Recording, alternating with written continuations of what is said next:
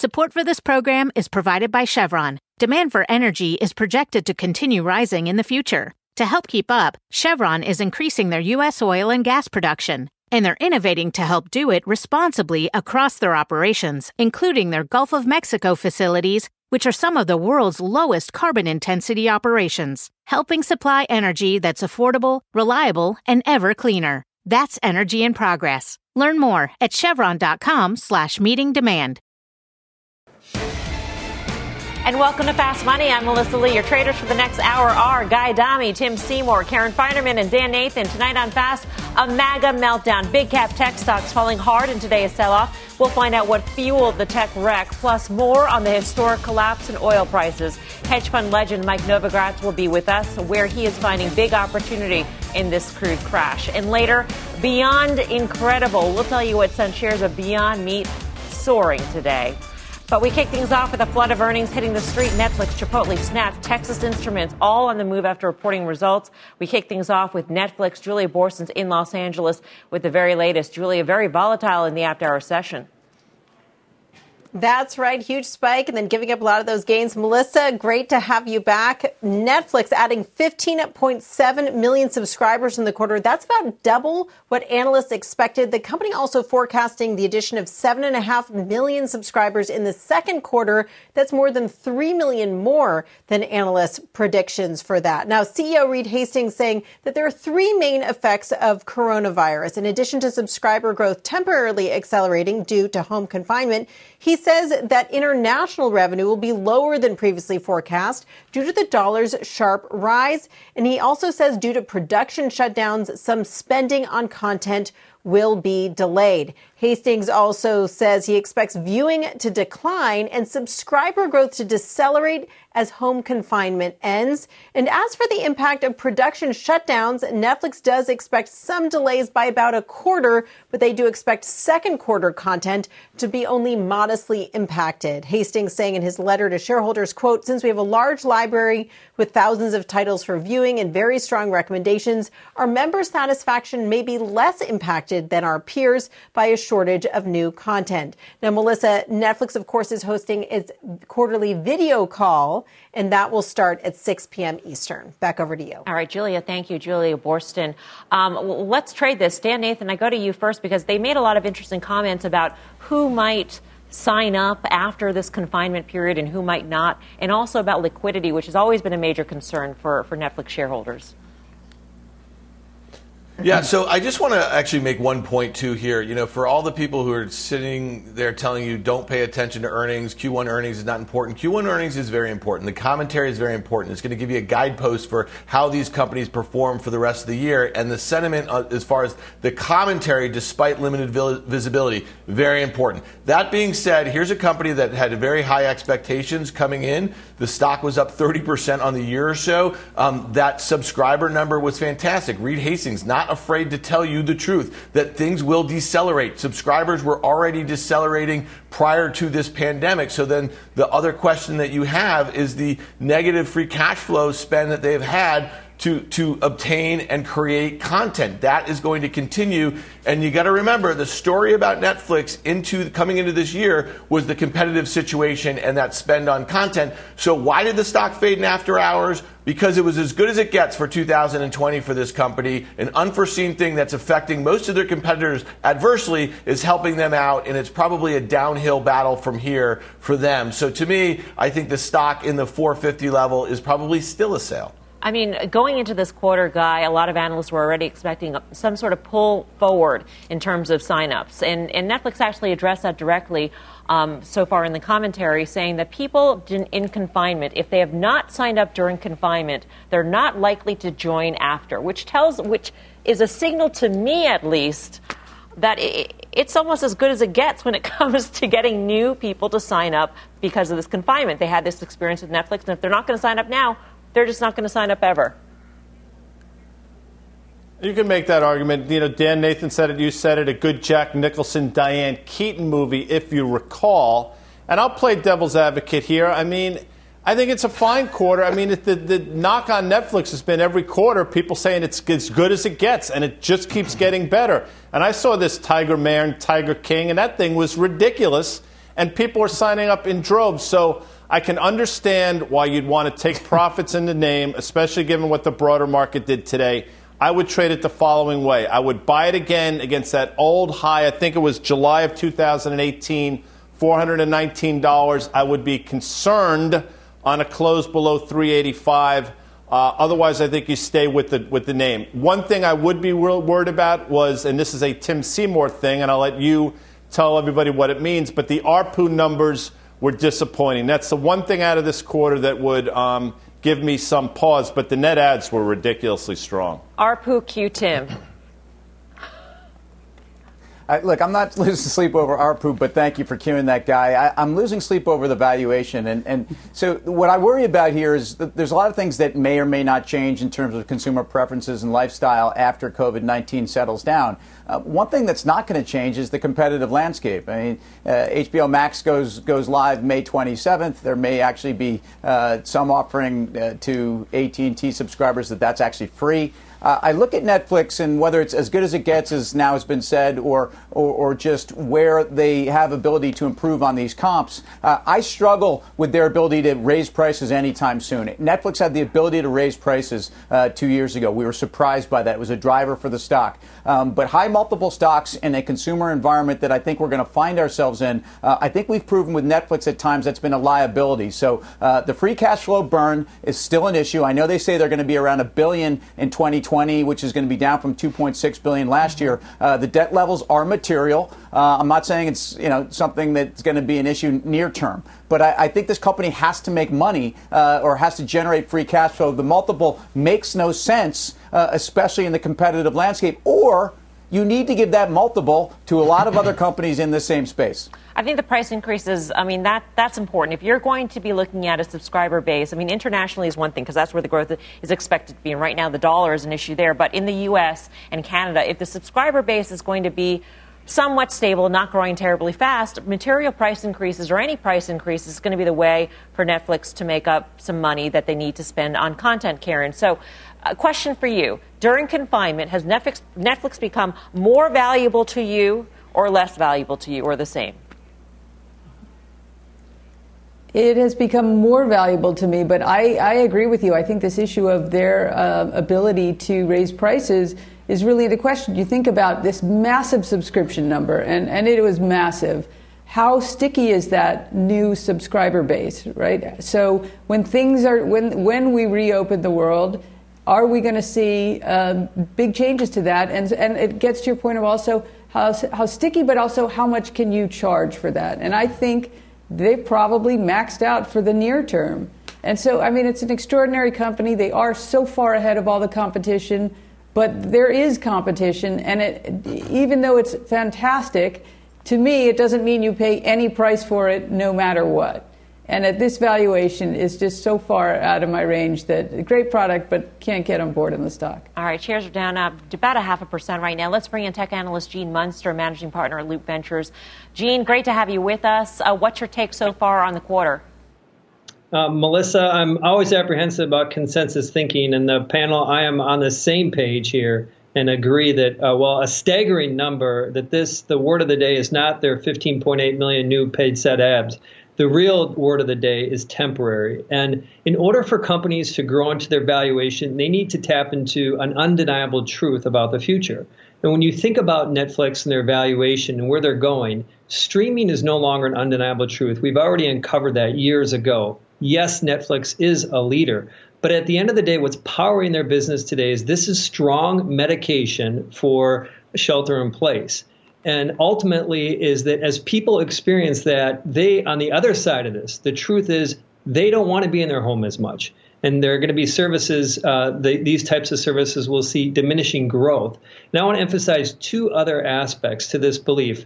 I'm on the same page that the rest of the group is that this is overvalued here but this can continue. They will likely be beating numbers for the next couple quarters because we're likely going to be in this place for some time. So think of the June quarter. They guided to seven and a half million paid sub ads. It's probably going to be closer to 10. And the same thing will happen in September. So I think mm-hmm. that as someone who's negative, I'm prepared that this will last for uh, the positive numbers right. will last but I don't think the stock will respond. Want to take a pause here? We do have some breaking news. Want to go straight to Washington, D.C., and Kayla Tausche, who has it. Kayla. Melissa, good to see you again. The Senate has unanimously passed a half a trillion dollar relief package that would see the small business loan program expand by 300 plus billion dollars and about $100 billion provided to hospitals and testing resources to combat the coronavirus at the state and agency level. Now, many senators stood up and objected in principle to the size of the package or the process that was run on Capitol Hill with legislative text not even made available really before many of these senators had to cast their votes. But even so, Melissa, it was a unanimous vote that will tee up a vote in the House as soon as Thursday, and it will still be several days after that before small businesses can get this new money. All right, Kayla, thank you. Kayla Tausche in Washington with the very latest, some more relief there for small businesses potentially on the way. Uh, Gene, let's continue our conversation about Netflix. They did comment about liquidity, and they said that there's a, a $750 million unsecured credit facility that they have not yet tapped, and also that they have more than 12 months of liquidity. Julia had also mentioned that they're able, at least for the short term, to not spend as much on content simply because of the delays in production at this point. What is your sense uh, on the true liquidity position of this company? Don't overthink it. They have an outsized uh, debt uh, portion. We're talking about in excess of $10 billion uh, to fund this content. And I think uh, whether you look at the near term or long term, Netflix is going to be around for a long time, but ultimately they have fueled the growth of content from debt. And I think that that is an important differentiator between Netflix and the other Fang, uh, the other Fang stocks. And so uh, I, I, I, think there'll be a going concern. There's no question in my mind that Netflix is going to be around next year. I just think it's going to be the stock will be uh, lower than it is today.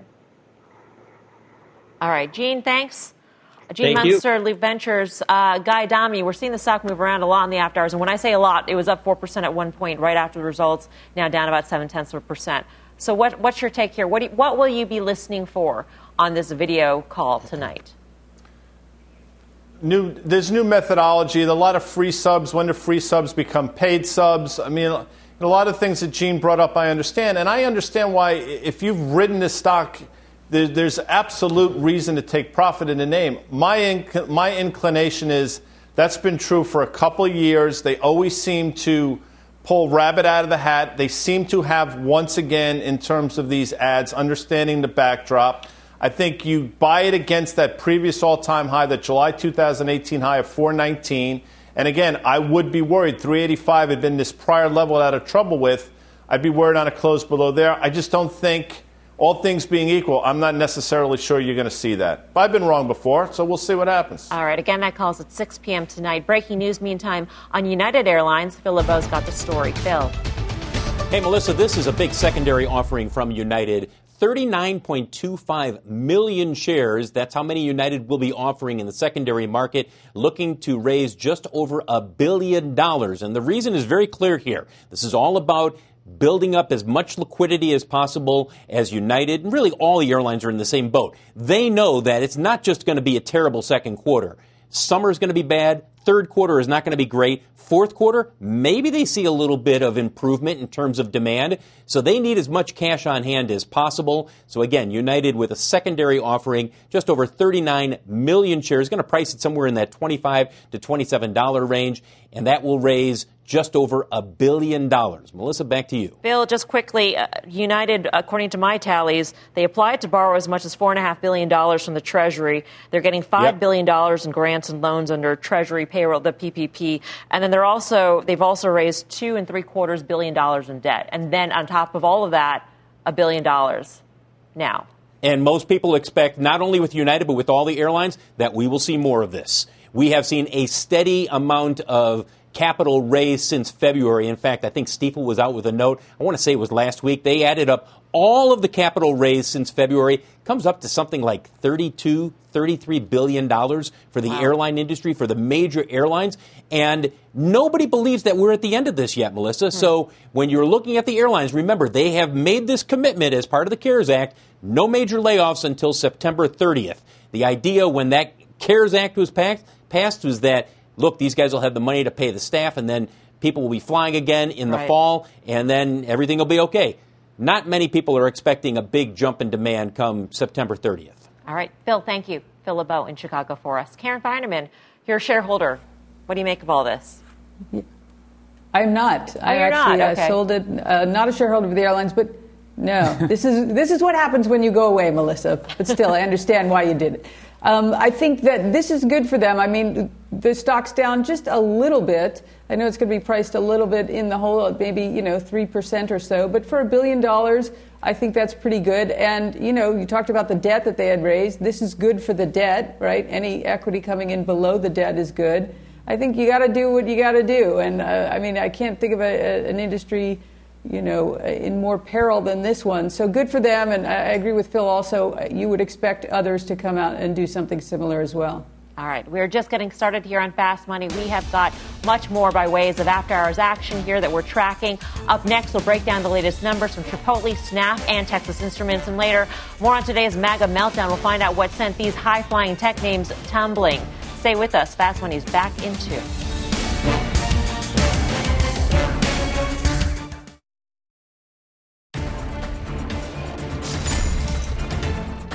Welcome back to Fast Money. We've got an earnings triple play here. Snap, Texas Instruments, Chipotle, all on the move after reporting results. We've got full team coverage standing by to break down all the big headlines. We kick things off with Kate Rogers and more on Chipotle's big quarter. Kate. Hi, Melissa. Welcome back. Well, a solid first quarter for Chipotle with a beat on EPS, revenues coming in right in line, same store sales coming in at 3.3%. Now, digital continued to show strength up 81% for Q1, making up 26% of sales at $372 million. That's the highest quarterly, quarterly level ever. March digital sales alone were up about 100% year on year.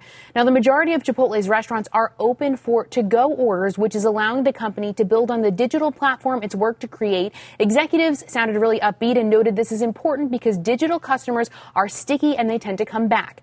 Average daily sales in order ahead have also doubled since before COVID 19. The company's rewards program now has more than 11.5 million members and daily signups spiked 4x last month.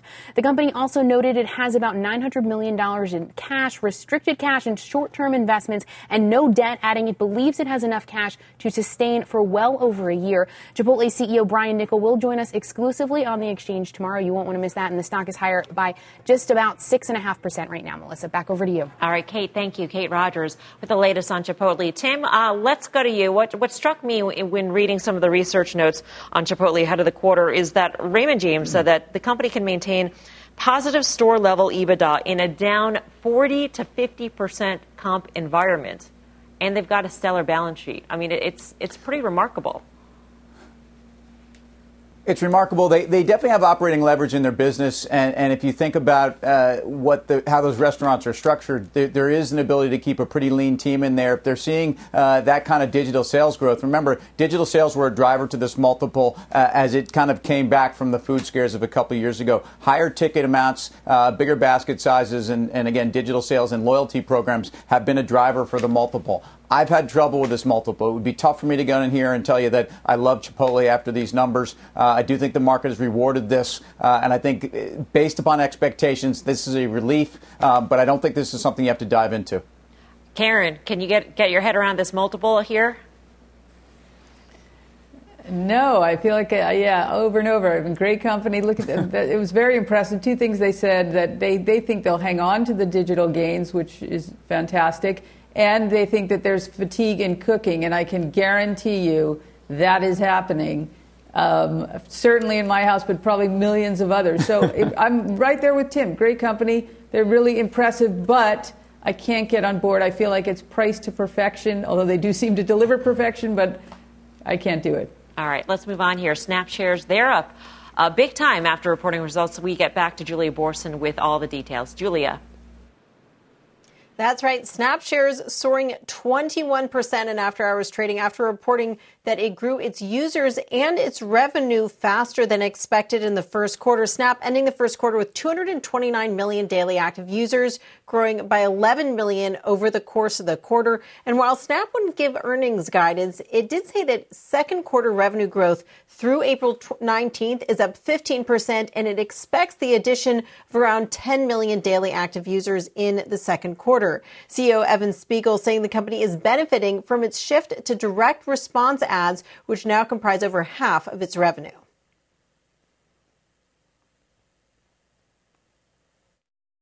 While many advertising budgets declined due to COVID 19, we experienced high revenue growth rates in the first two months of the quarter, which offset our lower growth in March. These high growth rates in the beginning of the quarter reflect our investments in our audience, ad products, and optimization, and give us confidence in our ability to grow revenue over the long term. Make sure to tune in tomorrow morning in Squawk Alley. I'll have an exclusive interview with Evan Spiegel. Melissa, back over to you. All right, Julia, thank you. Julia Boorstin. Dan Nathan, where do you stand on Snap? And are you concerned about declining ad, ad revenue trends, not just for Snap, but for a lot of the other online properties out there? Yeah, I think it's more significant for the others. I think the ad spend dedicated towards a property like Snap is much smaller for most advertisers. I mean, I think it's important to uh, remember this company is expected to do maybe $2 billion in sales this year. That's versus Facebook at 70, and it's actually growing over the last few years, slower than Facebook's been growing. So I just have a problem with, listen, this is a great company. Uh, Evan Spiegel's got this ship going in the right direction, but they're expected to do $2 billion in sales and on a GAAP basis lose a billion dollars in net income or, or, or thereabouts. So I just have uh, an issue with the stock up 21%. I think that guide for Q2 on the revenue front was good. I think consensus was expecting low single digits. So they're basically confirming that those trends should continue through Q2. It just depends, again, how many of those new customers and the time that they're spending on the platform stick once things reopen. And I suspect that to decelerate as we get later into this year. I mean, there's a huge caveat about that 21% pop in the after hours, and that is that 13% of the shares are, are short. So, Tim, where would you stand on Snap? And are there things that you draw out from the, this quarter to some of the other earnings that we're expecting in the future? Well, again, I, I, think digital ad sales are, are probably uh, the good and the bad, as I think digital programs can be cut very quickly as well. But I think they've been a beneficiary here. Uh, the d- daily average users of, I think they came in at 229 versus 224 and a half expected. Uh, this is very bullish. I, I think um, it, it's hard for me to feel like uh, all the structural and maybe even kind of uh, headwinds in terms of their audience were have changed overnight. Um, I think it's a company that, as Dan said, certainly the, the ship has been righted. But um, I, you know the the ARPU growth and the DAU growth very good, but all relative to expectations in a short interest space. So I'm not a buyer here, uh, but I do think the stock actually can move a bit higher. We never defined ARPU, by the way. So bad on you, Tim. That, that's why I cued you before. Average, Average revenue well, per user. If we're going to you know, say it, then explain it. Per user yes, our audience is so bright that I assume that they, they watch this over and over again. But again, ARPU's, whether you're talking about a Twitter or whether you're talking about a, a mobile service, even Snap, yes, that is ARPU's. All right, thank you. thank you, Tim, for that. We want to round out our earnings triple play with Texas Instruments. The stock is higher by about 2% after hours. The chipmaker topping Wall Street estimates expanded its Q2 guidance range. Guy, this is interesting. Um, 64 to a dollar for a share uh, for the second quarter, 261 in bi- billion in revenue uh, to 3.19 billion. So it's a pretty wide guidance. Yeah. And the estimate, the consensus estimate, is within the range of the guidance that they give. So maybe that's the upside. But why do you think the stock's up two percent? Uh, you know, I think, well, I think, well, I, that's a good question. I'm not really sure. The quarter was very good. If you look at the quarter in a vacuum, it was good. The concern has to be you know, are people pulling forward concerned about supply chain disruptions in the future? I don't know the answer to that. What I'll tell you is, you know, in terms of the guide, revenue guide, 3.19 billion was the number. They basically took that and dropped it by, I don't know, down to 2.61 to that number. Mm-hmm. And EPS is 64 to 104. Their previous guide was 103. So I see what they're doing. You just have to get comfortable with the valuation. And, you know, Texan at this price is trading basically even if you give them the midpoint, you're talking about companies trading close to 23 times. I think it's expensive. So I think people are looking at the quarter saying it's good, which is why the stock is up. But I think if you sort of tear this down a bit, you have to say valuation is excessive. So I'd be more inclined to sell it here than buy it, Melms. Karen, what do you do with a company that gives guidance like Texas Instruments is doing? I mean, I'm just curious because there's so many companies who are using this opportunity, right, to just withdraw guidance. And that seems like the safest thing to do because we don't really know how this is all going to shake out. So is this actually very positive that Texan's willing to give guidance that actually includes its previous estimate and street consensus? Or do you just say, you know what, that's fooey? I don't believe it at all? Yeah, I mean, uh, maybe they have a little bit of confidence. There's more than a little bit of confidence.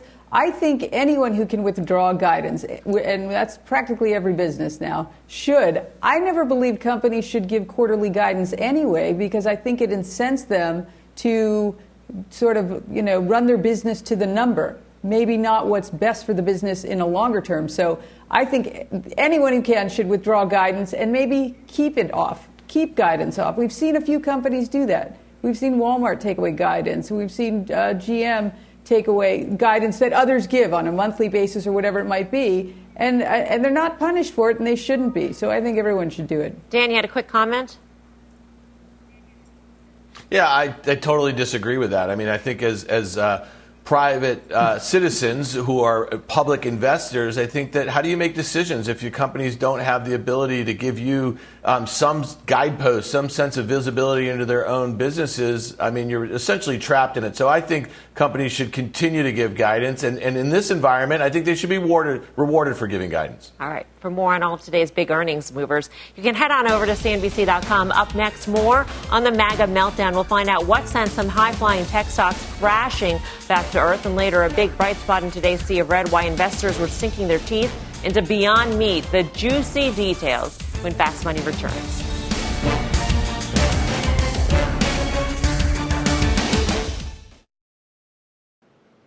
Welcome back to Fast Money. Stocks selling off today. All three major indices closing deep in the red. The beloved tech sector leading the charge lower today. Check out what happened to the high flying MAGA stocks. That would be, of course, Microsoft, Apple, Google, and Amazon, all falling hard in today's session. So, Dan, I know that you, you watch MAGA very closely. It's a key indicator. It's on your screen, lighting up every day. So, what do you make of this meltdown? Mm-hmm.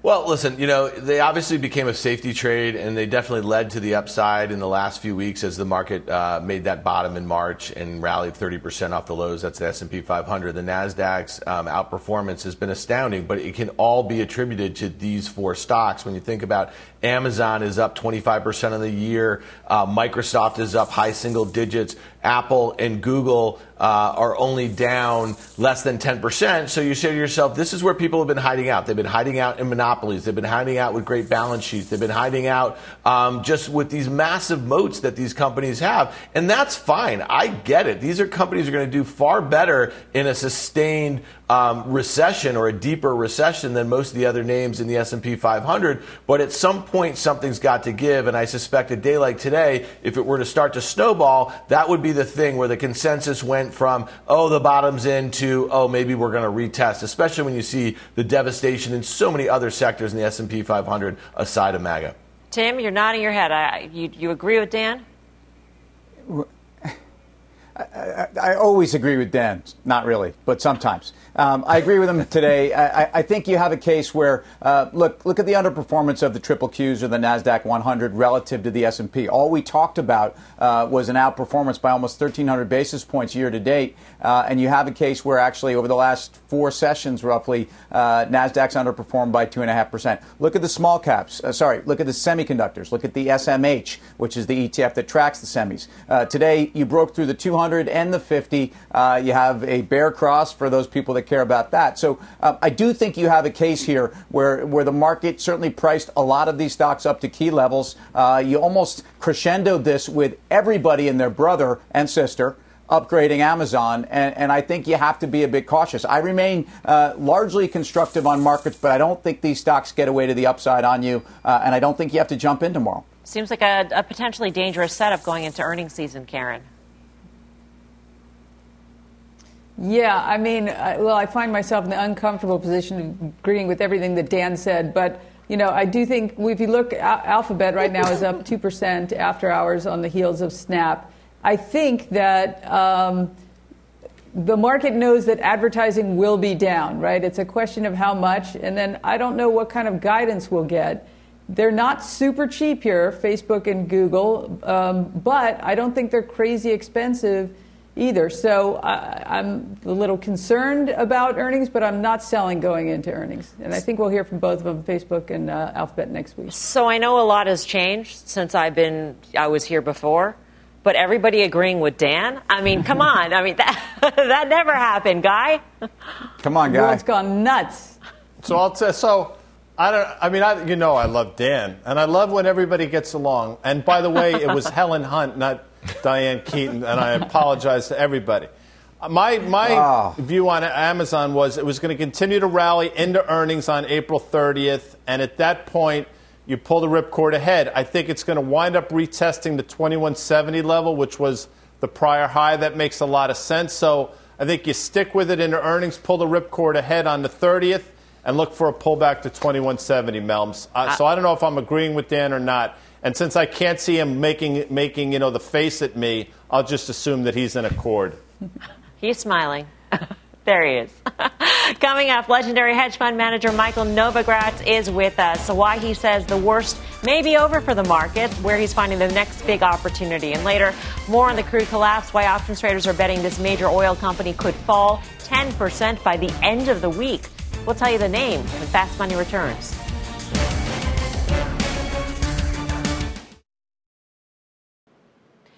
Welcome back to Fast Money. The epic collapse in energy prices uh, taking down stocks for a second straight day. Oil falling another 36%. And check out the collapse in the USO oil ETF, losing a quarter of its value. That's just today. Your next guest says this historic drop is not done. Let's bring in Michael Novogratz, the founder of crypto fund Galaxy Digital. He's also former macro hedge fund manager at Fortress Investment Group. Uh, Mike, great to have you with us. Great to speak with you. And welcome back and congratulations. Thank you very much. Uh, I want you to put your old hat on as a hedge fund trader. Um, in this sort of market environment, where do you see oil going, and what would be your next move if you were if you were still trading commodities?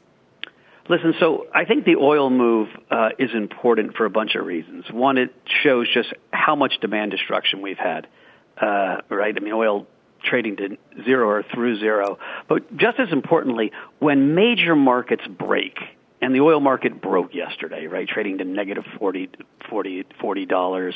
And it broke again today with the, the June contract collapsing and hyper volatility.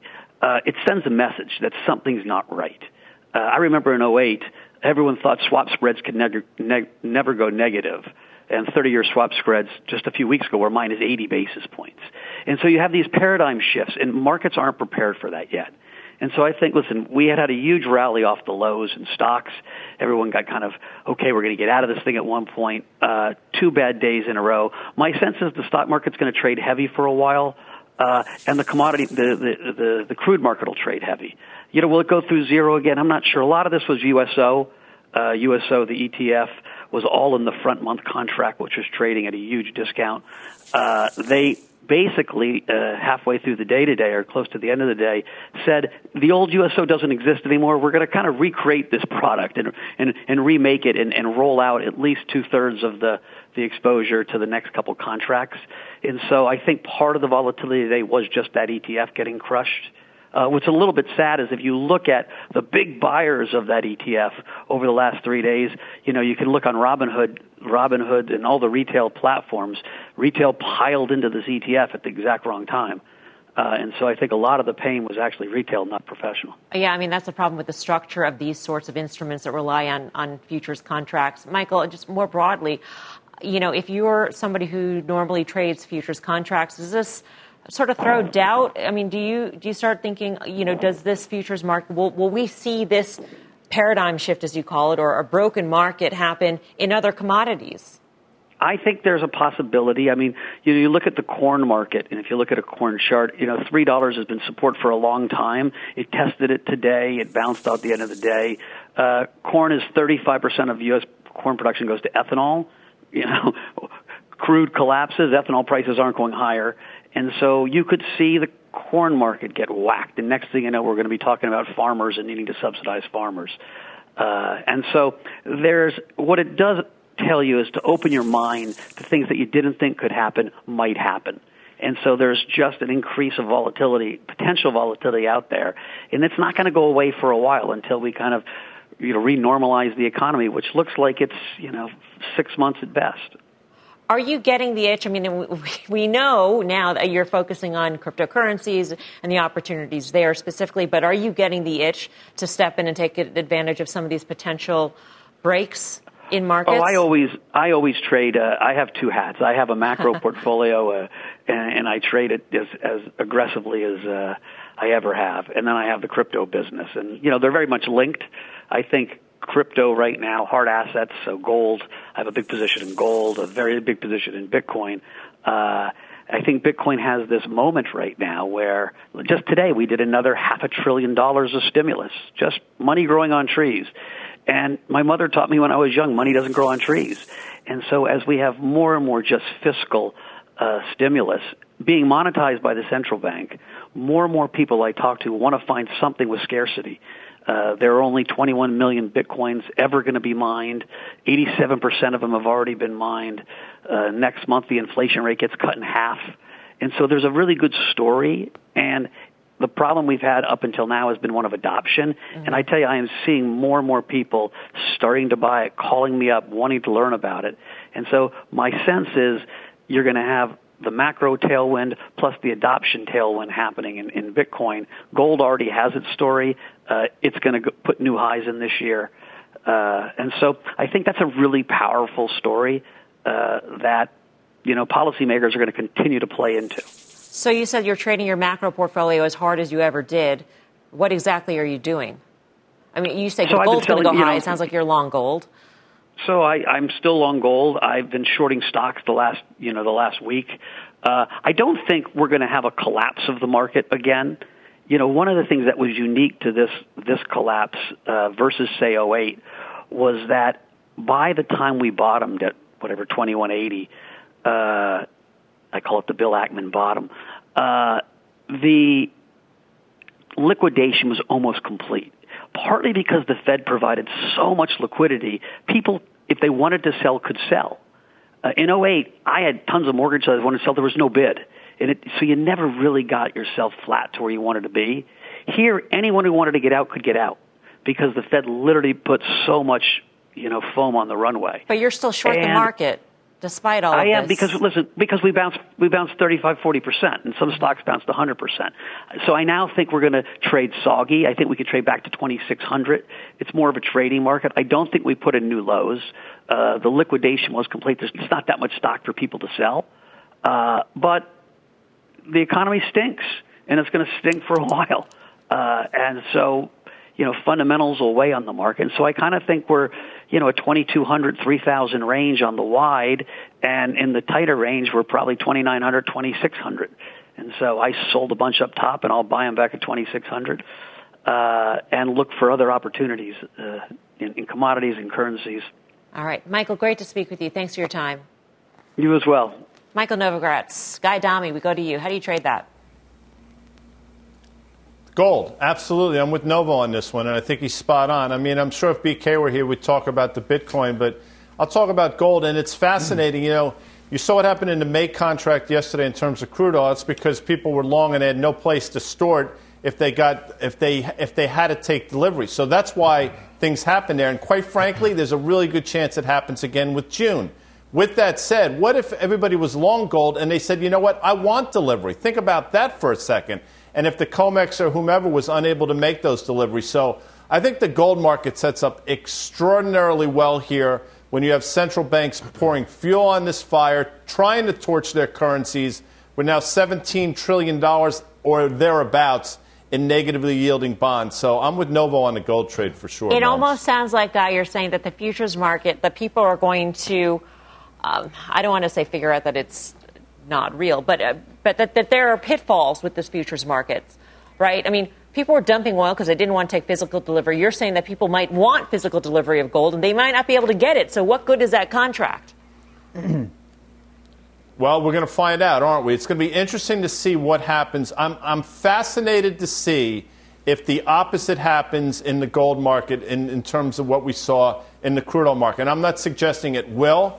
I'm just fascinated to see if that's a plausible uh, scenario going forward because I think what we learn in these situations are sometimes you actually want the commodity and other times you don't want the commodity and I think we're going to be on both ends of that of that spectrum and I think gold is the far end of the crude oil spectrum. All right, coming up, hungry for gains. Look no further than Beyond Meat. The stock rallying almost 50% in just the past month. Should you bite? More on that ahead. Plus, talk about fast money. The recent work from home boom is shares of Equinix soaring. The company's CEO will join us next.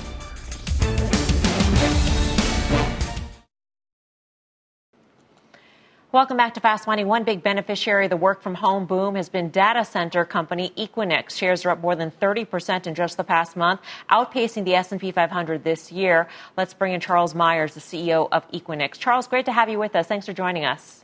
Thanks, Melissa. Welcome back. Good to be with you. Uh, thank you. Uh, the stock actually hit its 52 week high just last week. So there's a lot of expectation that this sort of work from home boom and the need for, for more bandwidth and, and the ability to work from other places will continue. Can you walk us through, you know, if you're building a new data center, how many more uh, servers will fit in there? How many more homes or businesses could that serve? How should investors think this boom through when it comes to translating that into your expansion? Yeah, I mean, I think that the work from home sort of massive experiment we've been forced into here is just one piece of a much bigger picture around the demand for digital, which I think is really a very prevalent trend and, a, and an incredibly durable one. And uh, if you look at our platform, I, often refer to our platform as sort of the engine room of the digital economy. Um, some of the most important digital infrastructure assets in the world live inside of our data centers, uh, 210 of them in 55 markets uh, around the world comprising about 10 million square feet of technical space. So if you if you think about that or try to envision it as 173 football fields put end to end, all filled with uh, networking, compute, storage gear, um, fueling every big digital brand you can think of, and uh, so tons of capacity going into serving the uh, the digital demands of the uh, of the of the world. Um, you recently indicated that customers are, are, planning to accelerate spending right now in order to, to meet their needs. How should investors think about this acceleration in spending, particularly when it comes from the enterprise segment, which is about 18% of your revenues, um, in the context of a slowdown globally? Yeah, yeah, I'd say it's a bit of a balance, uh, you know, a bit of a mixed message or a mixed uh, bag. In that, I think what we're seeing is certainly a, an increase from some of our service provider customers who are seeing some acute demands on their infrastructure and they're looking to increase capacity. You know, and those are service providers, the likes of WebEx, for example, um, uh, the Cisco unit, uh, uh, video conferencing unit which we've been helping you know scale their uh, their capacity. Zoom, a big customer of ours, uh, all the networks, AT&T, Verizon, et cetera, uh, they're scaling their capacity, and so we're seeing you know near term demands from them. Uh, in the enterprise market, I think we are seeing that people are really thinking uh, hard about their digital transformation strategy and realizing what an imperative it is for them. Um, but I do think every business is going to be impacted. So you see, I think some slowing in enterprise sales cycles. Um, but but um, but I think they're going to remain very committed to their to their digital transformation strategies. So you think your customers are, are committed in terms of you mentioned digital transformation that that bucket of money is sort of Teflon even in this environment. Very much so. I, I think that I think it's very much protected, and I think that in some cases, I think they're going to look to continue to add to that. Now, I think even in that dynamic, um, there's going to be winners and losers in sort of the overall digital picture. Um, but you know, we we really like our story in that I think we represent something that is uh, enabling customers to implement hybrid and multi-cloud as their architecture of choice, really allowing them to connect their infrastructure to the major cloud providers around the world, um, and uh, and really meet uh, meet their needs. All right, Charles, great to speak with you. Thank you. Thanks. Great to be here. All right. Charles Meyer, the CEO of Equinix. Coming up, more crude realities as options traders see a double digit drop for this big oil name. We're drilling down straight ahead.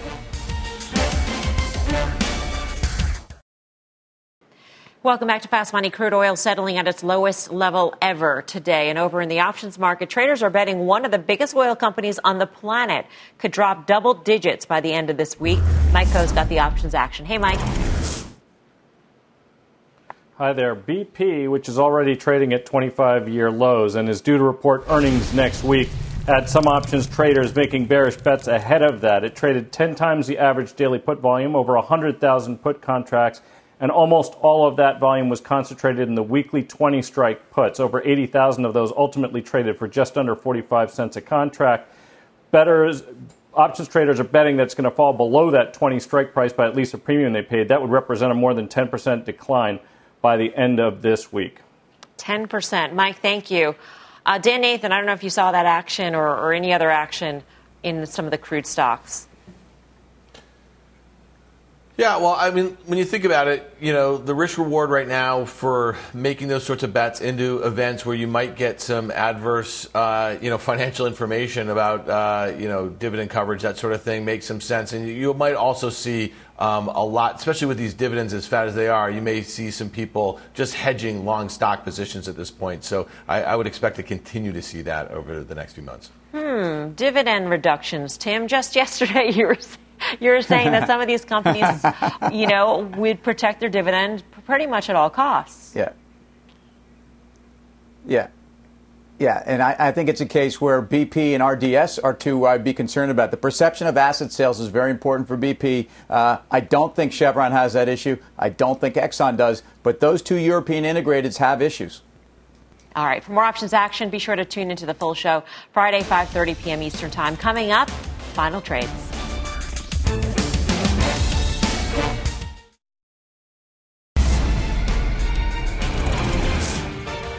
Final trade. Let's go around the horn. Karen Finerman. Yes, I'm going with Alphabet, the one that brought me to the dance. I know we're going to see advertising revenue down, but I think we're also going to see some good YouTube numbers. Valuation's not bad. Tim Seymour. J&J has been a V-shaped recovery. I think you take some profits here in a great company. You'll buy it lower. Dan Nathan.